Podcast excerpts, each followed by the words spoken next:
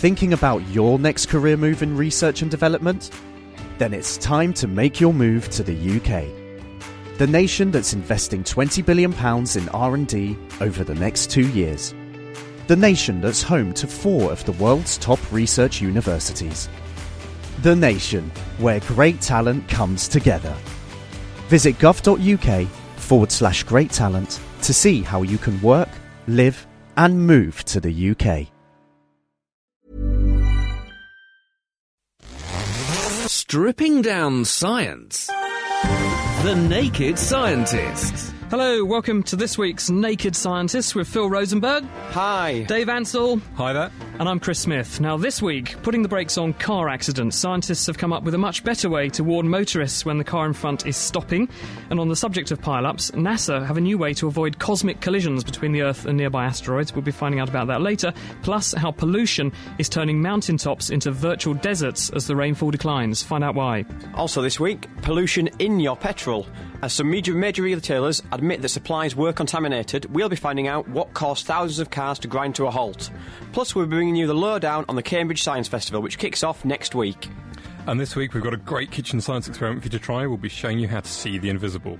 All you need is some vinegar, some bicarbonate soda, and a torch. Find out how it works in a few minutes' time. And if you're in the mood to win some stuff, then this week we've got the most incredible prize. We've got two tickets for you to go and see Al Gore. That's the real Al Gore who ran against President Bush in the recent US elections. He'll be talking on March the 26th in Cambridge about the inconvenient truth. That's the story of climate change. Or if you'd rather, and you don't want to go and see Al Gore, we'll dig you up a mud powered clock, I should think. To win it, can you tell us if we replaced the sun with an electric bar fire, how many 1 kilowatt bars would it have to have in order to match the present energy output of the sun? And obviously, it's going to be the closest answer that's going to win it. The Naked Scientists podcast. Powered by UK Fast, the UK's best hosting provider. On the web at ukfast.net. Now, interesting, if you look at the number of accidents that happen on the roads, what's the most common reason that one car crashes into another? Well, at least a third of them, so particularly common, are rear enders, literally one car bashing into the back of the other one because the driver didn't notice that the person in front of them was going to stop. Part of the reason researchers think is because brake lights don't really tell you very much about the car in front of you. They just tell you that someone has touched the brakes. They don't give you any information whatsoever about how hard someone's braking. And that occurred to two, two researchers at the University of Toronto who are called Jean-Guy Li and Paul Milgram. And they thought if we redesigned the lights in the back of a car, perhaps we could make it far easier for people to be able to see what's going on in the car in front and therefore react more quickly. So the idea they've come up with is to have lights that not only get bigger when you press the brake for longer, but they also move across the back of the car. So they've got this triangular configuration of light bulbs, and as you press the brake for longer and for ha- for harder amounts, so you press it down more firmly, then the brake lights get larger and they move laterally from the middle of the car towards the edges. Now, they've tried it in a simulator with 40 drivers, and they found that it did make a significant difference. So there were big kind of improvements in driving uh, safety when they when the driving conditions in the simulator were at their poorest. In other words, there was uh, bad bad vision conditions or bad road conditions for other reasons. So this could be a very simple and easy thing to implement, which would actually make the roads a hell of a lot safer.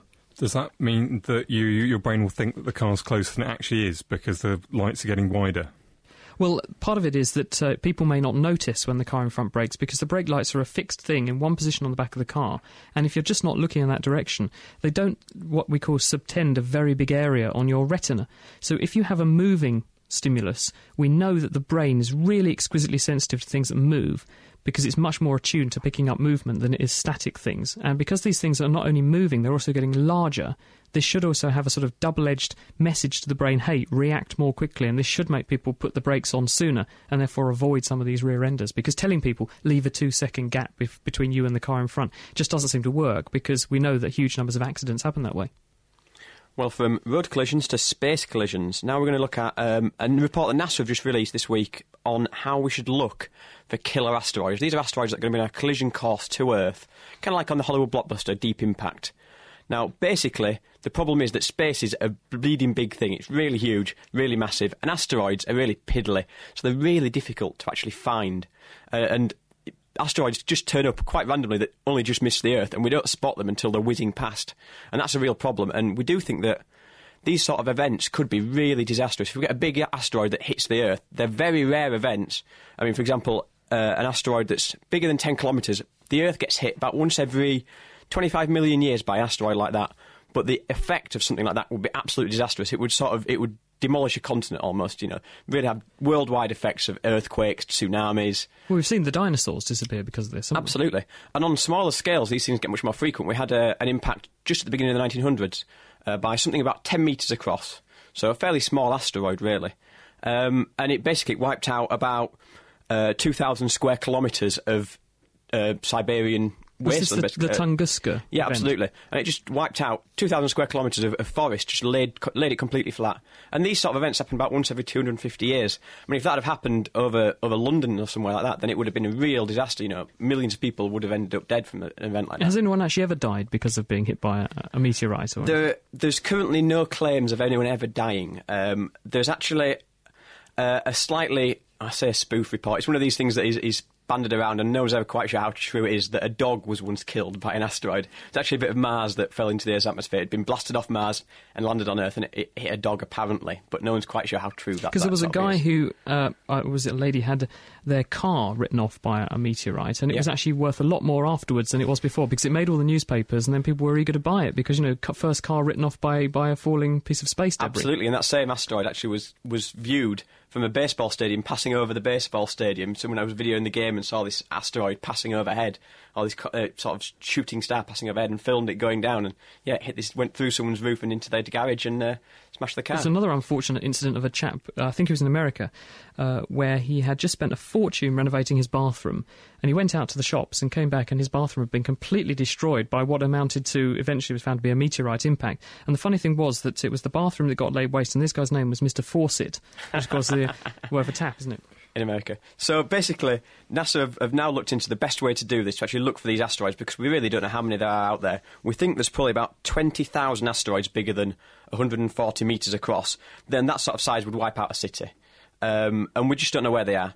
Now, the best way they've found to do it is actually to put a space telescope, kind of like the Hubble telescope, somewhere near Venus. Now, the reason why they put it near Venus is because these asteroids can come sort of from the direction of the sun and we can't see them, kind of like a fighter pilot coming in to attack from the sun. You kind of get, it dazzles the, su- the So sun. how do we spot them? We just we just look with Basically, yeah, you have a telescope that just remotely just scans across the whole sky and looks for these things. And it just needs a dedicated instrument to do that. Unfortunately, this sort of thing is going to cost about a billion dollars, which is quite a lot of money. But if you consider the fact that this sort of thing could save, well, maybe the human race, who knows, or, you know, millions and millions of deaths if one of these things get spotted on a collision course, then uh, it could be really worth it. Unfortunately, at the moment, the budget's just not there, but we'll, we'll keep our fingers crossed that this next asteroid isn't on its way already. It's quite interesting you're talking about that because there was a paper in the journal Nature this week by a guy called Mikko Kaasalainen from the University of Helsinki, and they've been spotting or looking at this particular asteroid called Apollo. It's not very big; it's, it's about a mile across, so one and a half kilometres in diameter. This asteroid, and they've been watching how it turns and spins because most of these bits of space debris are continuously rotating, and they noticed that some of their measurements just don't add up. In other words, it seems to be turning at a different rate than it should if it was just spinning in the air. And what they've found is that this is subject to something called the YORP, Y-O-R-P, the YORP effect. And the reason it's called the YORP effect is because, and try saying this when you've had a few, it's the Yarkovsky-O'Keefe-Radzievsky-Paddack effect. Now, what this means is that when light hits something, it gives it a little push. And if something is an irregular shape, then it ends up being pushed a little bit harder when it's turned one face towards the sun than when it's turned around a little bit further. And this, of course, offsets the spin and starts to change the direction of, of movement of the object. And it's only a fraction of a second, about a four, one four thou- of a second every year. But over a long time, it adds up to quite a significant amount of deviation in, in the course of this object.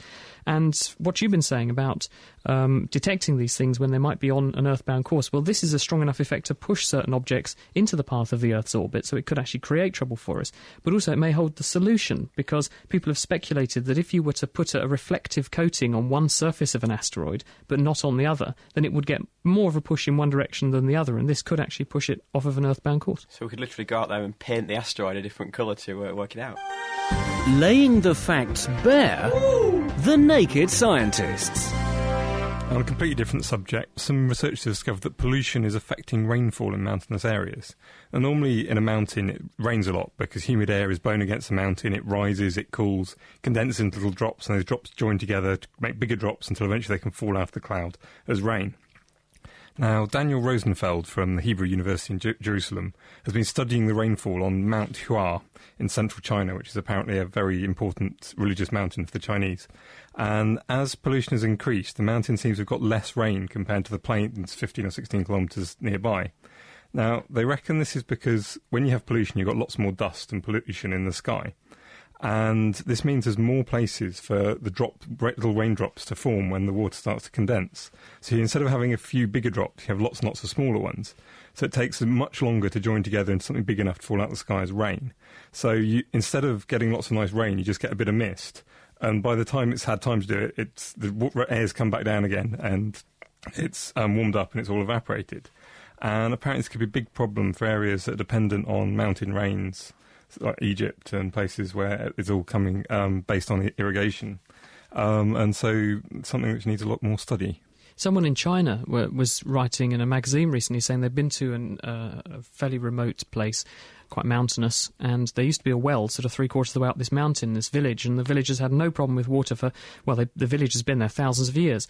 And fairly recently they've said they're now having to lower such a long piece of rope down that it's actually more worthwhile to go elsewhere for their water, and the place is drying up, so that could be the manifestation of that, because China's air quality is, is terrible, isn't it? Yeah, because all their powers, an awful lot of their power is being generated from coal, which is a very, very dirty source One new coal-fired power station a week. I was looking at the figures because, of course, Beijing is the host city for the next Olympics. And a major problem with that is that at the moment Beijing only has air which is viewed as fit for human consumption about 280 days of the year.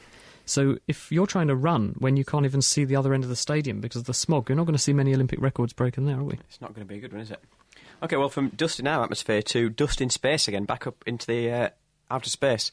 Um, basically, this is a problem that astronauts are going to have when we get back to the moon. Um, a team at Stony Brook University in New York have been investigating how moon dust and Martian dust are going to affect astronauts when NASA eventually go back to the moon. They're aiming to get back to the moon by 2020 and actually get astronauts on Mars by about 2030 or maybe a bit later. Um, and basically, what they've found is that the dust, because it's so fine grained on Mars and on the moon, when you inhale it, it gets wet in your lung. And actually, what they found is when you mix water with this dust, they've mimicked it, mimicked it with Earth, Earth meteorite or Earth, uh, Earth rocks, ground it up into this fine powder. What they've found is that it actually produces hydrogen peroxide, and it's just the chemical reaction with the surface of this dust. And you know, hydrogen peroxide is the same stuff you use to bleach your hair. Because everyone would go blonde on, on Mars, wouldn't well, they? Well, except the fact it's in your lungs, so it's but not surely a good people place are, to. people uh, are using respiratory equipment, aren't they? So there's no atmosphere on the moon. There's no appreciable atmosphere that we can breathe on Mars. So wh- why would this be a problem? Well, basically, yeah, you're right. You're in your spacesuit, walking around on the moon. You're breathing bottled air, essentially, same as a diver would do. Uh, but then once you get back into your lunar capsule or your Mars capsule, you've got all this dust that sticks to your suit and sticks to your boots and gets everywhere. And uh, basically, you trips it all inside, just like mud in, on the Earth. And uh, then it gets into the atmosphere in your, in your lunar capsule, and you're breathing it in all the time. So really, they're looking to sort of ways to try and counter that and then get rid of it. Uh, so maybe they'll uh, actually wash you with an air shower before you get into the uh, uh, into the capsule, so you'll blow air at you to push all this dust off. Possibly even use liquid carbon dioxide. Sounds very nasty. You're listening to The Naked Scientists with Chris, Dave and Phil. It's our science Q&A show, which we do once a month.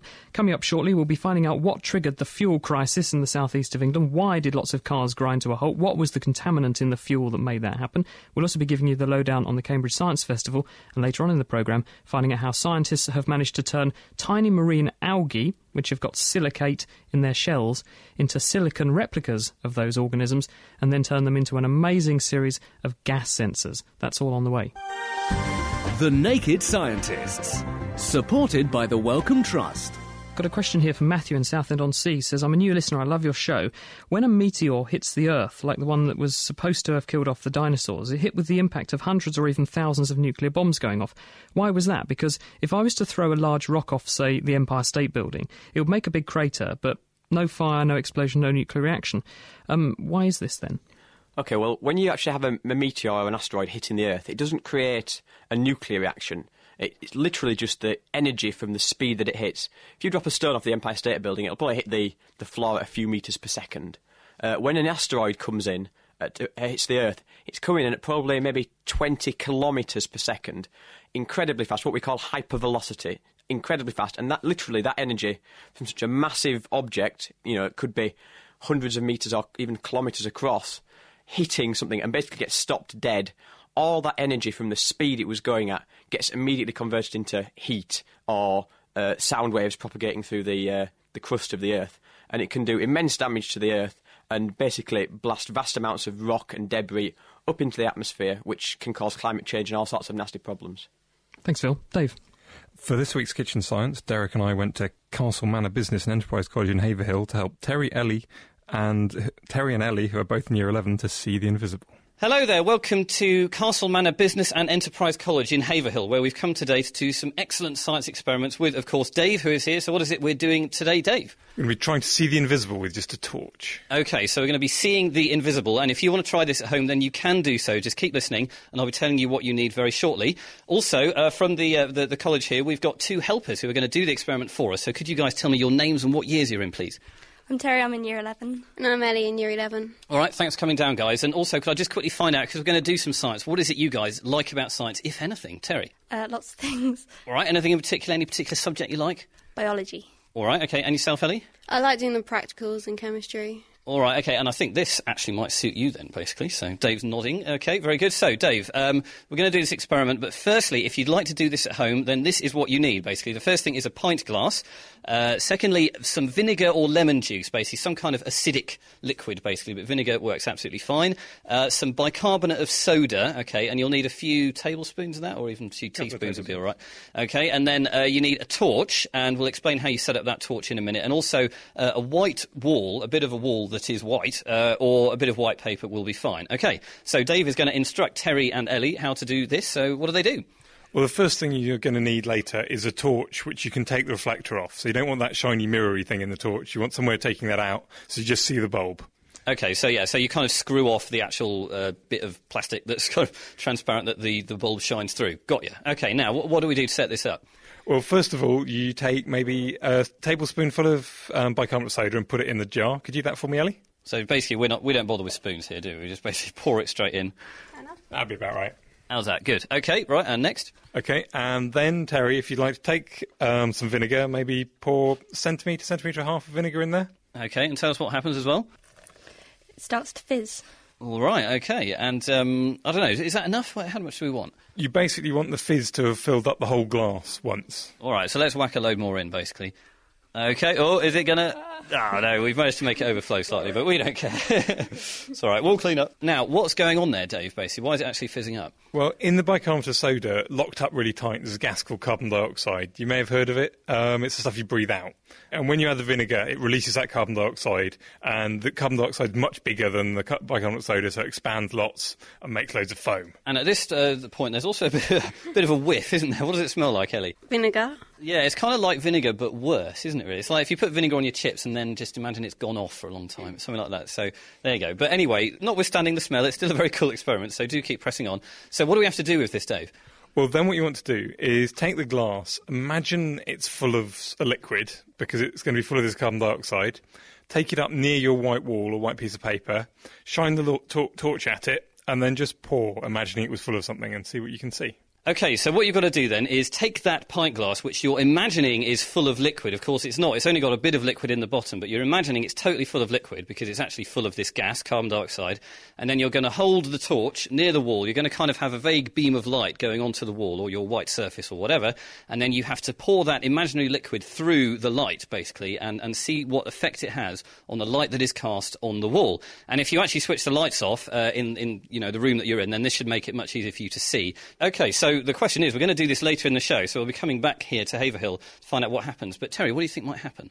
Don't have a clue. All right, okay. Ellie, any idea? No idea. Okay, we've stumped them there, so there you go. Well, if you at home are stumped, then why not try it yourself? And if you can get the answer, then please do give us a ring. It's 08459 25 2000, and you can also email chris at thenakedscientist.com. So there we go. We'll be back here in Haverhill later on in the show to find out what happens uh, with Terry, Ellie, and Dave. And until then, it's goodbye.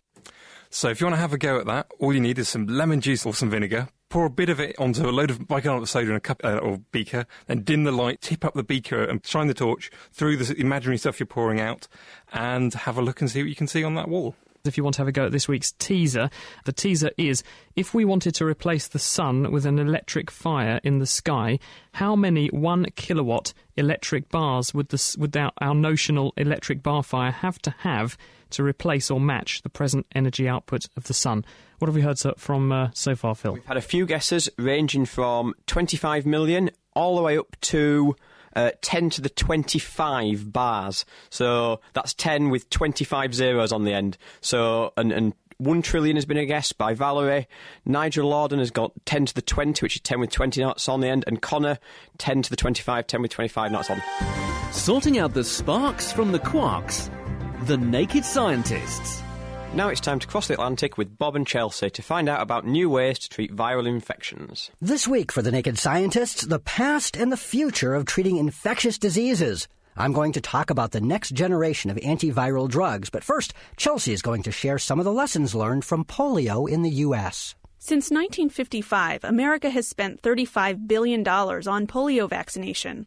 That might seem like a lot, but that spending has generated a net savings of over $180 billion.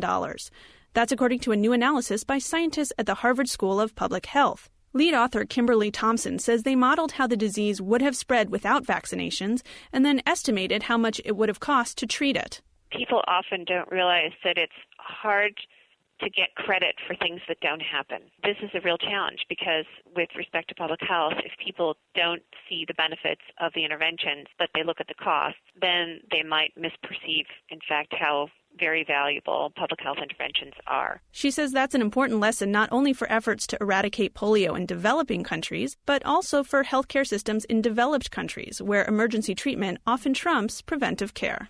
Thanks, Chelsea. A new kind of drug may fight viruses and other causes of disease by silencing their genes. The key ingredient is small interfering RNA, a molecule that can block specific genes from making proteins. Judy Lieberman of Harvard Medical School says such drugs would have broad potential. Since the machinery for RNA interference exists in all cells, this natural pathway can be used to silence any gene that might be involved in disease. In animal studies, Lieberman's team found a way to get interfering RNA into infected cells without affecting healthy cells.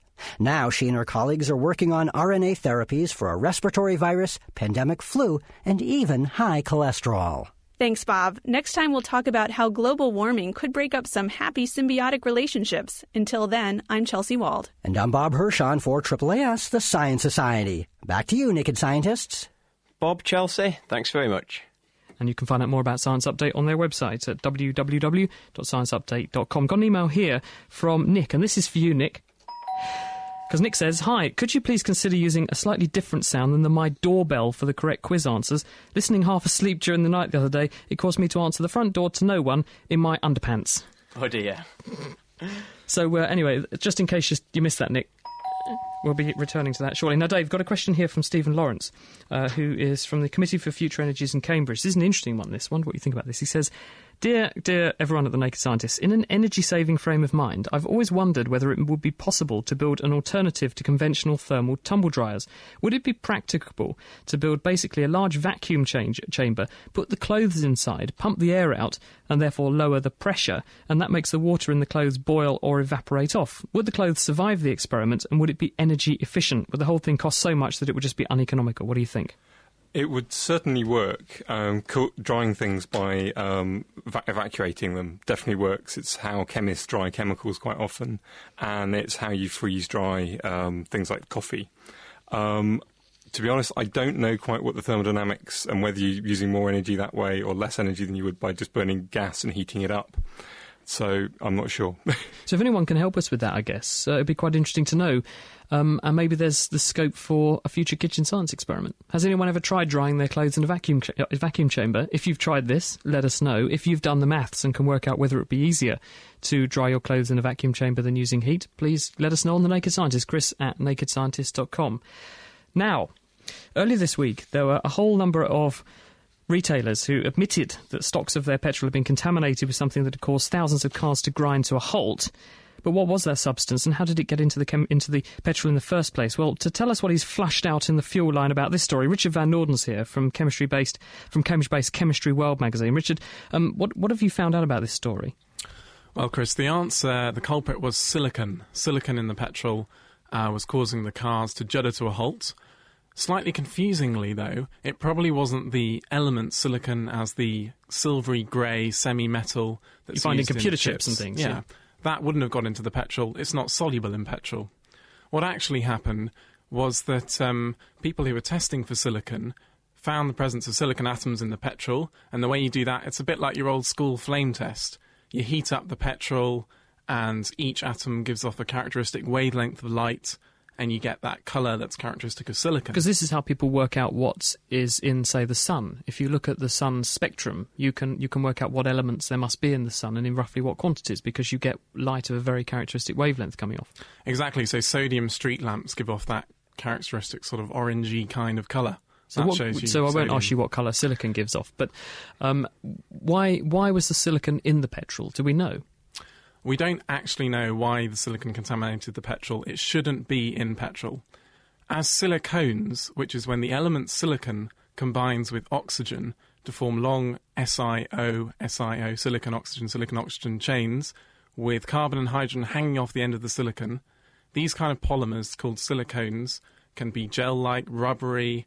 They're used It's bath sealant, isn't it? yeah, used also in breast implants, used as lubricants, used as greases. So it's very likely that that, which is soluble in petrol, caused um, the the cars to judder to a halt, because when the silicones burnt as the petrol was combusted, the hydrocarbon bits, the carbon and hydrogen atoms, were burnt off, leaving silicon and oxygen, silica, which is of course sand. So you made sand in your engine. So you made sand. It's going to come out as a kind of whitish deposit, and that will clog up the oxygen sensors in the engine.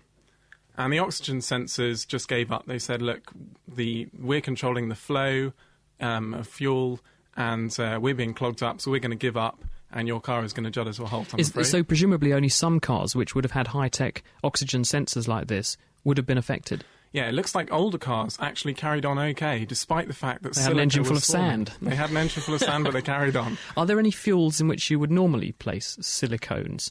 Yeah, you would put silicones in diesel where they're anti-foaming agents, so they stop the diesel literally foaming up as you're pouring it in. But you should never have it in petrol. So why don't they form sand in a diesel engine then? Well, diesel's not uh, combusted by sparks in the same way that petrol is. Um, in diesel, you use pressure, um, and it, it also ignites. Whereas in petrol, you're using a spark to burn off the uh, carbon and hydrogen. Hmm. But that shouldn't make a difference to whether there's some heat there that can burn silicon and react it with oxygen, surely. Well, as far as I'm not exactly sure of the answer to that question, Chris, but um, I know there isn't that problem in diesel. Maybe it's just because diesel engines are so robust they'll burn anything. What do you think, Dave? I guess if a, di- if a diesel engine doesn't have an oxygen sensor, it's just like an old fashioned petrol engine, so it would just keep on going. There's nothing to gum up. Sure. And so, wh- so basically, they've now got to the bottom of. We think it's silicon. It got into the petrol and shouldn't have done. Um, is there any way in which we can prevent this happening again?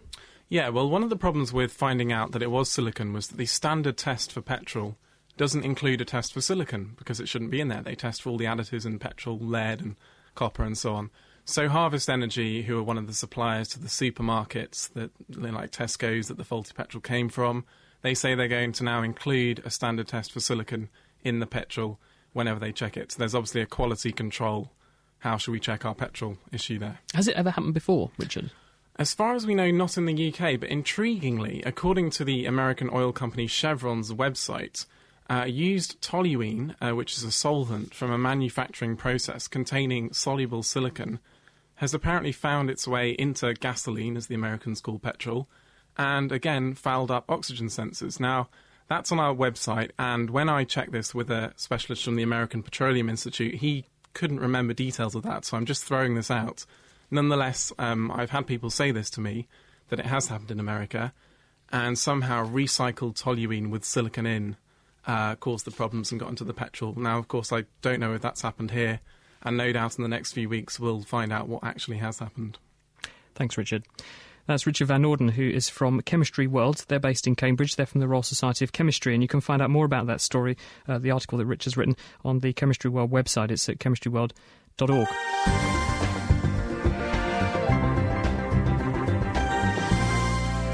Just a quick update now on our teaser question. Now, remember, our teaser question is how many one kilowatt bar heaters would we need to replace the sun with in order to get the same heat out? We've had plenty of answers in so far. A couple of new ones. Mark in Bletchley says 100 billion trillion, give or take a few. And Negin in London says 10 to the 20, so 10 with 20 knots on the end. Got some more for you here, Phil. Graham's in uh, Leiston. He says the answer is 60 trillion. And Charlotte in London thinks our answer is 3 times 10 followed by 23 zeros. Now, I've got a question uh, here on the Naked Scientist. Uh, Collins in Norwich, he says, I want to know whether anything else other than our moon gets eclipsed, such as stars or other planets, and what's actually happening when we have an eclipse, Phil? Yeah, well, okay, what happens when you get an eclipse is that, or with the eclipse of the moon, is that the Earth passes exactly between the sun and the moon. So basically, the, sun, the Earth's shadow is cast on the surface of the moon, which is why you get that, that dark colour going across the surface. And it's sort of a reddish colour, uh, basically because you're getting a little bit of light filtering round the edge of the Earth through the atmosphere. And the atmosphere lets red light get through better than blue light, so you get kind of a reddish tinge to the moon. And yet, other things do get eclipsed, as it were. Um, actually, as it happened, well, with the sun, obviously the sun gets eclipsed. That's when the, the moon passes exactly between the Earth and the uh, sun. Uh, actually, the day before the lunar eclipse, actually, we got an occultation of Saturn, which is where our moon passed exactly between us and Saturn. So Saturn disappeared out of view. And you get the same effect from stars uh, and, and other planets. And actually, they can be really useful scientific uh, I, things to, to, to watch. Uh, you know, you can find out about atmospheres of planets by watching the stars vanish behind them as, as a planet. Someone did that recently, didn't they? They managed to see the first planet that's around a star, not in not in this particular neck of the woods, not our own sun, but in a distant galaxy. They saw this happening and managed to work out what the atmosphere of that planet was. Yeah, absolutely, and that's actually a really good way to detect a planet around another sun. Is as the planet passes in front of that other star, it blocks out a little bit of the light and it goes slightly dimmer for maybe a few hours, and we can actually see that from the Earth sometimes and actually work out there's another planet orbiting around another star somewhere. Thanks, Phil. Dave, got a question here. Uh, this is from someone called David who says, We're using electric chargers to charge phones and torches and things. Once the product is charged, does the charger switch off or does it carry on using the same amount of electricity until you switch it off? Um, they will carry on using some electricity, but it will be significantly less than it would be using while you were charging the um, the phone or whatever, um, because they're not made perfectly. And if you don't draw any current, they still need they still use some just to heat themselves up, and you get losses in places. But it's quite small, maybe less than a fifth of a watt or so for one charger. But in terms of what Al Gore's going on about with climate change and all that kind of thing, and we're coming to that in a second, um, the idea that if you have lots of people everywhere just saying, "Oh, it's a tiny amount of electricity, it doesn't matter." If we all turned our things off of standby and unplugged our phone chargers when the phone's are not charged, uh, plugged in, then we could actually make a difference, I suspect.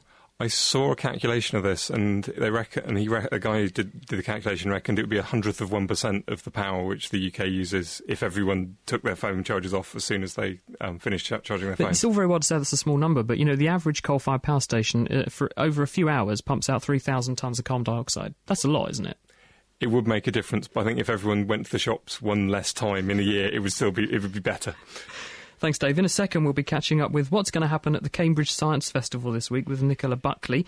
That's all on the way. And uh, we've also got our teaser running tickets to see Al Gore, not in concert, but talking about the inconvenient truth. The story about climate change here in Cambridge on the 26th of March. Uh, we've got two tickets to give away. If you can tell us how many electric one kilowatt bars would you need to put in the sky to replace the sun if we wanted to replace the sun with a big electric fire? Closest answer is going to win. But right now, if you're a budding writer or broadcaster, there's an opportunity to showcase your journalistic talents and perhaps break into the mainstream. And that's thanks to a competition that's being run by Cambridge Research UK. And with the inside story, here's our own Dr. Kat Arney. Hi, Chris. This is an announcement for all you junior news hounds out there. It's a new science writing competition being run by Cancer Research UK. I'm here with Julie Sharp from the charity to find out more. Well, we're inviting all 14 to 16 year olds to enter our competition. It's called Sci News, and we want all those budding science reporters to write a 300 word article about a piece of medical or health research that interests them. So, what sort of stories should people be looking for? You've got to think about your audience. Is the story going to be of interest to them? So do a bit of thinking carefully before you choose your story. You really want something that's going to grab people's attention and excite them or interest them. Tell them something they didn't know about before. Does the story have to be about cancer? It doesn't have to be about cancer, but we would like it to be about something related to health or medicine. Where can people find out more? Well, we have a website for the competition. It's www.scinews.org.uk. There's also some handy tips on writing a story, what makes a story um, newsworthy, and there's details about the prizes and our judges. What are the prizes people can win? Well, the prizes for the winner, they get um, a year's subscription to the BBC Science and Technology magazine Focus. They also get the chance to read their news story on our uh, future podcast, uh, and they get to spend a day with our press office. All the winners will also get a science goodie bag, which contains some science books um, and some Cell top trumps. So if you're aged 14 to 16, then get writing because the competition closes on April the 30th. That's all from me, and I'll be back in the studio soon. So see you then. Back to you, Chris. Thank you very much, Kat. And if you feel like putting pen to paper in Dr. Kat's con- uh, competition, that web address again is it's www.scinews, that's S-C-I news.org.uk. And I've got an email here from Stephen Whitty. Uh, and witty he certainly is because he says a colleague's invented the relative diet. When it's her turn to bring in bagels, she brings in a lot. She wants to be thin by comparison to the rest of us, it seems. The Naked Scientist Podcast, brought to you by thenakedscientist.com. It's the Naked Scientist with Chris and Dave and Phil, and we're taking your science questions. If you want to ask us anything, 08459 25 2000. But first, let's head over to Nicola Buckley, who is the organiser for one of Cambridge's biggest annual events, and that's the Cambridge Science Festival. Hi, Nikki. Thanks for coming in. Oh, you're welcome. Now, what's the Cambridge Science Festival sort of aiming to achieve? Why are you doing this? It's all part of National Science and Engineering Week, and we're aiming to provide something for everybody, all ages. We're really interested in getting young people studying science and technology, but we're after their parents as well. We really want to get everybody involved in what's going on at the university and beyond. So, how many people will turn up to something like this? We're expecting 20,000 visitors to. All in one day? No, to, over two weeks to Okay. have. Um, we'll we'll be seeing um, something like 10,000 visitors next Saturday, 17th of March in Cambridge, when we're opening about 40 different events all in the centre of town. Um, so it's a it's a very action packed day, I have to say. Is it just aimed at science geeks like me, or would the average member of the public really appreciate it? Well, we were in the uh, Grafton Centre yesterday, the shopping centre in Cambridge, uh, with a, a five foot high robot handing out programmes. And I tell you, we got rid of about 800 programmes because people are seriously keen. They're going, what is going on? And uh, we sell it, well, you know, come meet some robots, come and get some hands on science with Crash Bang Squelch, the Chaos Group. Um, and people are th- kind of intrigued and they think, yeah, I, I want to be part of that. Why do you think we need this kind of event? Because we never used to have science festivals and all that kind of thing. So why is it so important now? Oh, I think it's good. You have literary festivals, you have comedy festivals, and I think science deserve their own festivals as well. I think it's a showcase for science events that go on the rest of the year as well. In fact, there are many museums where you can get this kind of learning uh, out of school throughout the rest of the year. But I think everybody needs a highlight. They need some way of finding out um, what, what some of the great things are that you can access in your own town, uh, ways to enhance your learning that you might get in school with some of these uh, facilities might be available through a university or for, through a museum. So come on then, whet our appetite. What are some of the really fun and squelchy, funky things we're going to see? At, you mentioned Crash Bang Squelch. That sounds intriguing. Tell us a bit about that. Yeah, well, the students um, at, at Cambridge Hands On Science, they'll be doing 50 fantastic hands on experiments, um, extracting DNA from kiwi fruit, building bridges. Um, we've got lots of creepy crawlies for you to meet. Um, we've also got a bottle your own genes event, which is very popular, where the kids are taking cheek swabs and uh, going away half an hour later with a little c- curl of their own DNA in a necklace. You can make your own DNA. Yeah, it's pretty good. okay, and so where does this all kick off and, and when? It all kicks off at uh, 10 o'clock on Saturday, 17th of March, uh, down on the Downing site uh, of the, uh, and the new museum site at the University of Cambridge. Um, if you visit our website at cambridgescience.org, all the details are there. And how much is it going to cost people? It's absolutely free. The, almost the entire festival is entirely free. There are a couple of theatre performances that uh, are charged for, but this is a fantastic free day out for all ages. Nikki, thanks very much. So I can thoroughly recommend it. We're going to be there on the on the launch day on Saturday. That's Saturday coming up. So if you can make it to Cambridge and come and see us, we'll be there. The Naked Scientists promoting the Cambridge Science Festival. Thanks, Nikki. Phil. Just a quick reminder now about the teaser question this week. It's uh, how many bars of electric fire would you need, one kilowatt bars, to replace the sun with and get the same heat output? We've had loads of answers in so far, ranging from 15 million to trillions of trillions of trillions. And uh, up for grabs if you get the closest answer. We've got two tickets kindly donated by Nikki, who you just heard there, to go and see Al Gore, who's speaking in Cambridge, and it's going to be about the science of climate change. So well worth having. But if you're not keen on Al Gore, then we'll try and dredge you up a mud-powered clock instead. Fancy listening to The Naked Scientists in your bed? On your way to work? or even at work? Why not subscribe to our podcast? For more information, visit nakedscientist.com forward slash podcast. It is The Naked Scientist with Dr. Chris, Dr. Dave, and Dr. Phil. Connor's in Tillingham. Hi, Connor. Hello. What can we tell you about this evening? Um, yes, could I just ask, please, is there any actual bone in dinosaur fossils? Ah, well, that's a fantastic question. And in fact, I know the answer to this because I met a lady who reckons the answer is yes. Um, her name is uh, Mary Schweitzer, and she works in America, and she was. What she did was an interesting, uh, sort of accidental uh, discovery. Most of these um, discoveries, when you make amazing leaps forward, are usually mistakes or accidents, a bit like Alexander Fleming with his penicillin. Um, what she did was she was getting some fossils and she wanted to get rid of some of the mineral from the fossil in order to make examining it easier. So she put the fossil, a piece of dinosaur bone, into some demineralizing solution. The idea being to sort of slowly remove some of the hard part to leave to leave it uh, a bit softer. And when she came back, having accidentally left it in for longer than she anticipated, she found that there was this matrix of material left behind. And when you look very, very closely at it, it looked like she could see individual blood vessels, and inside the blood vessels, she could see cells, blood cells potentially. And so, what it looks like is that uh, it's not just completely replaced by permineralization. In other words, you've got minerals put in place of organic tissue. It looks like there may be a sort of halfway house, and it will obviously depend on the age of the bone and the degree of preservation. But it may be that there is real tissue locked up in there as well. Fantastic. Definitely with some kind of creatures which are made out of calcium carbonate, which is stuff which makes up most limestone, that definitely gets preserved as is. Because you get creatures like trilobites. I don't know if you've ever seen them. They're little kind of scuttly things that like like huge earwigs, maybe possibly not earwigs, um, the ones which really like earwigs anyway, with lots and lots of legs. And you can actually, they've actually looked at the eyes of these things, and in some of the fossils, you can actually see that the, because these crystals, the eyes are actually made out of little bits of calcium carbonate. Um, um, and the, the way at which the crystals are aligned means that the eyes would work if it had been aligned in any other direction. It you'd- it would see many images, so they can be fairly sure that that's the same crystal as it was when it was living and crawling around. Great question, though. Uh, thank you very much, Connor, for that. Thanks very much. Right, bye bye. Good to have you on the programme. Right, uh, also this week, scientists have found a way to produce, this is really interesting, silicon replicas of microscopic marine organisms, and they're called diatoms.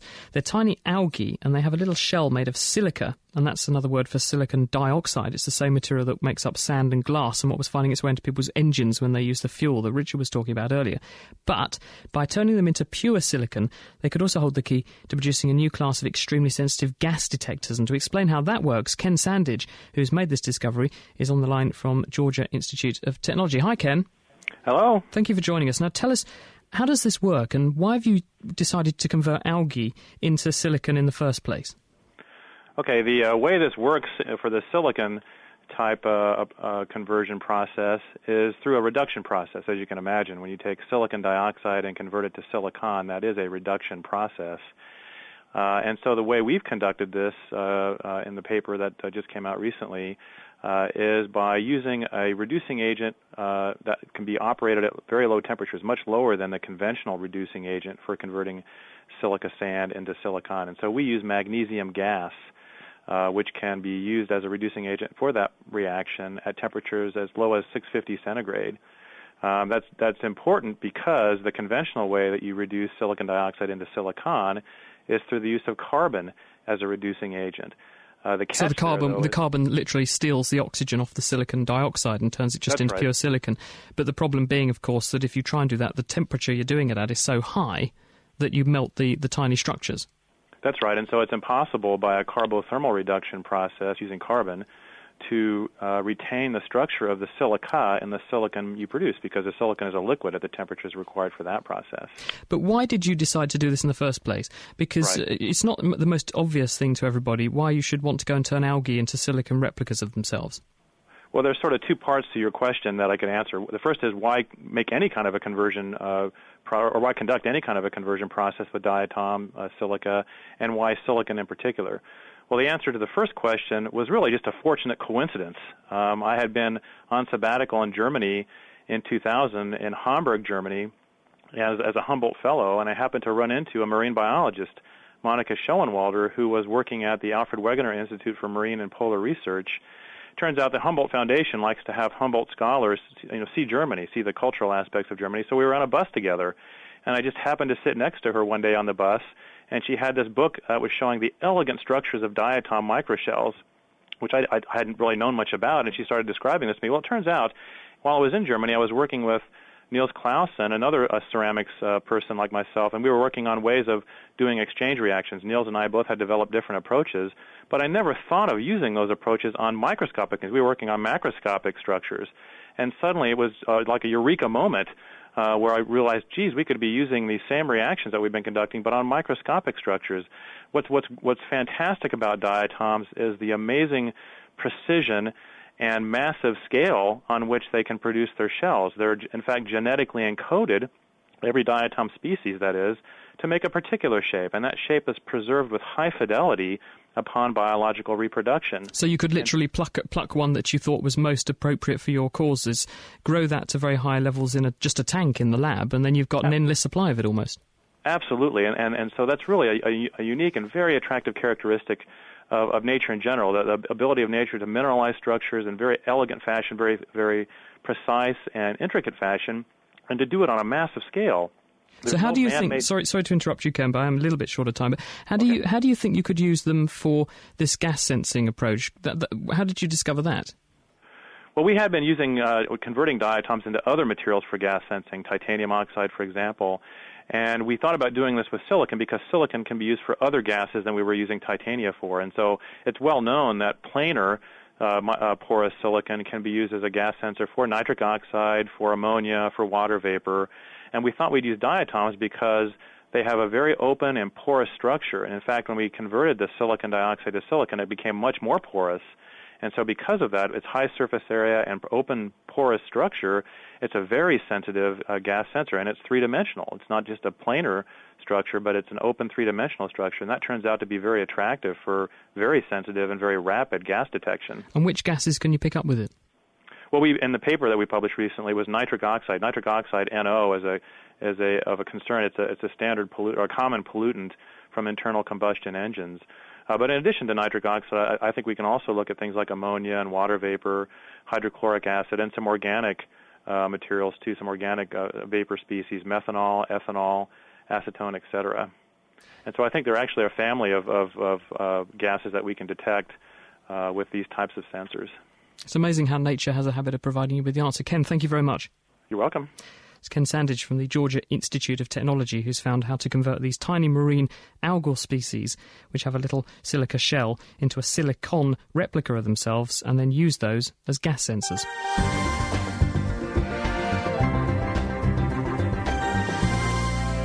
Another reminder now for your science question this week. How many one kilowatt bar heaters would we need to replace the sun actually up in space where the sun is? Uh, we've got another answer in here from Mike in Massachusetts, USA, and he says it would be 510 million million bar heaters, and actually it works out it would cost about 87 trillion dollars to run those for one hour. So quite a lot of money to replace the sun with. Just in case you missed it, earlier in the show we asked you to mix some vinegar and some bicarbonate of soda together in a beaker and then pour the gas that this produces through the beam of a torch that's pointing at the wall. What do you see? Well, to reveal all, we're back to Dave, Derek, Ellie, and Terry to find out what happened when they tried it. Hello there, welcome back to Castle Manor Business and Enterprise College in Haverhill, where we're still here with uh, Terry and Ellie, and of course Dave, who has been setting up the experiment. And um, Dave, we've basically got our stuff set up again so we can do it. So would you just care to instruct uh, Terry and Ellie just to kind of get it all ready again? We're going to have to make some more carbon dioxide. So, Ellie, could you pour a load of vinegar in the cup full of bicarb? Okay, so in case you've just joined us, basically we've got a, a, a bit of bicarbonate of soda in the bottom of a pint glass, and um, Ellie has just poured some vinegar on there. And just to remind us again, Ellie, what happens when we do this? There are lots of bubbles. And it also stinks. So there we go, but we'll live with that. And um, we're now imagining that's full of carbon dioxide. Next. Now, Terry, could you take this torch and shine it sort of sideways at the wall, a nice white piece of wall? That looks good. Okay, and I think we need we need to kill the lights here now. So kill the lights. Hey, very good. That's all very synchronised. Okay, and now Now, Ellie, can you pick up that glass and pretend to pour it in front of the light? And tell us what you see. I can sort of see something pouring. Okay, I mean that's only on the shadow though. Can you actually see anything pouring? You know, in reality. No. Okay, yeah. I mean, what we saw there was a kind of a wispy shadow shape kind of coming from the lip of the glass when we poured, but actually we could not see anything coming out of the glass. Okay, and is it pouring straight down as well? What direction it's going in? It's going kind of sideways. Yeah, exactly. So it kind of gives the impression that whatever's pouring out isn't particularly heavy, I suppose, because it's not dropping straight downwards.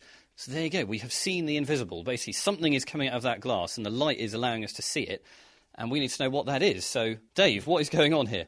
Well, now the carbon dioxide which you produced is a gas which is slightly heavier than air. So when you tip the glass up, it'll pour downwards.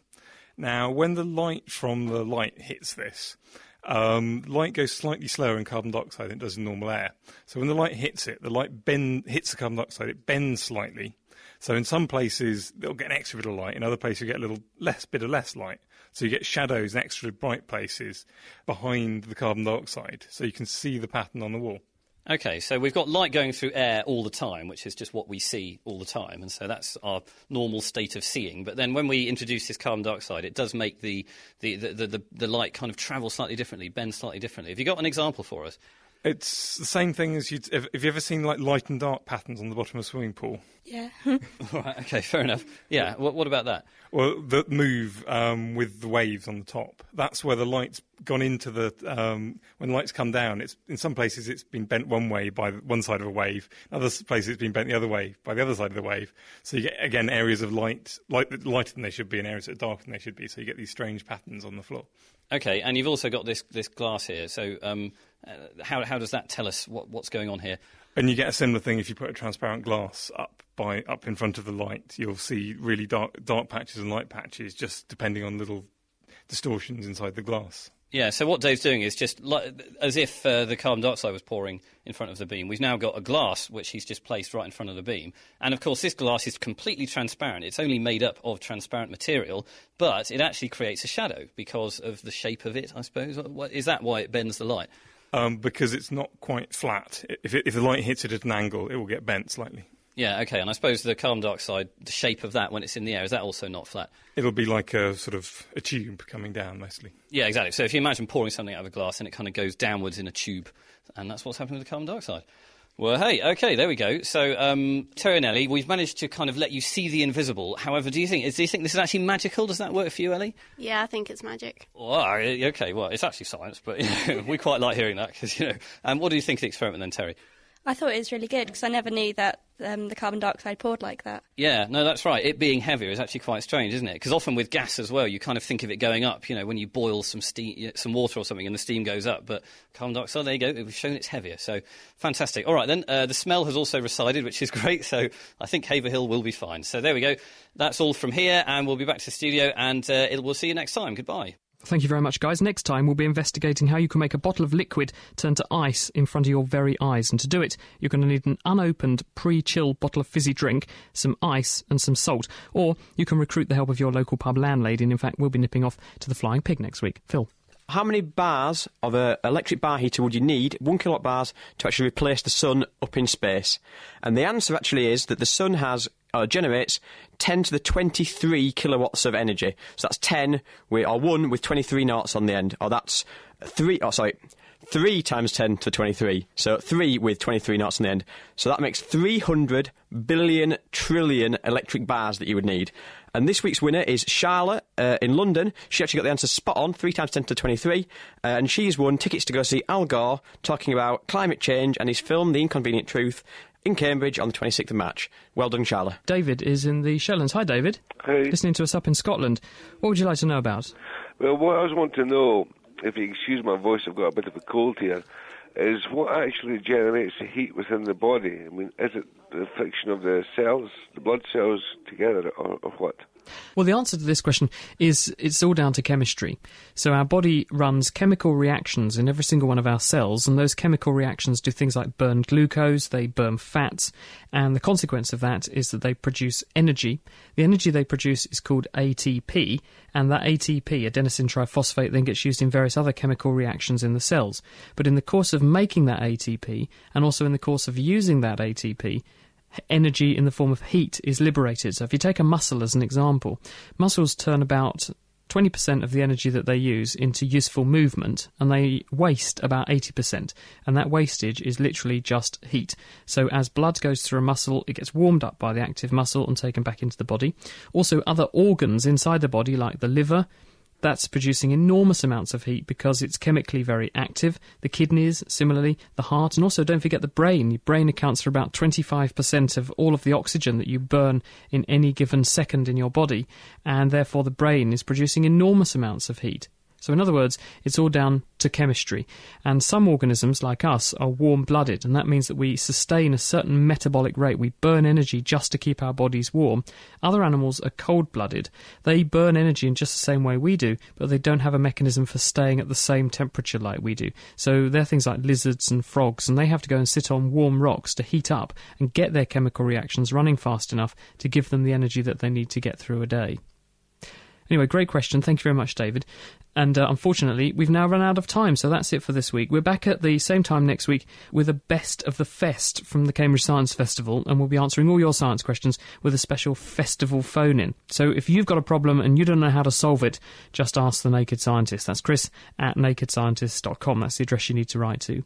Anyway, for more science news in the meantime, then do give the Nature podcast a listen. That's at nature.com forward slash nature forward slash podcast. And finally, to wrap up, some very big news now, which is that later this week, the Naked Scientist website's about to undergo a total body makeover, and we reckon you're going to love it. So give it a look. It's at nakedscientist.com later on this week, and especially we think you'll like our new forum, nakedscientist.com forward slash forum. Please take a look and tell us what you think. Thank you very much for listening in the meantime, and thank you also to Dr. Dave and Dr. Phil, to Richard Van Noorden and Nikki Buckley, who contributed this week, and also to our producers, Petro, Sabina, and Azzy. Thanks for listening, and until next time, goodbye.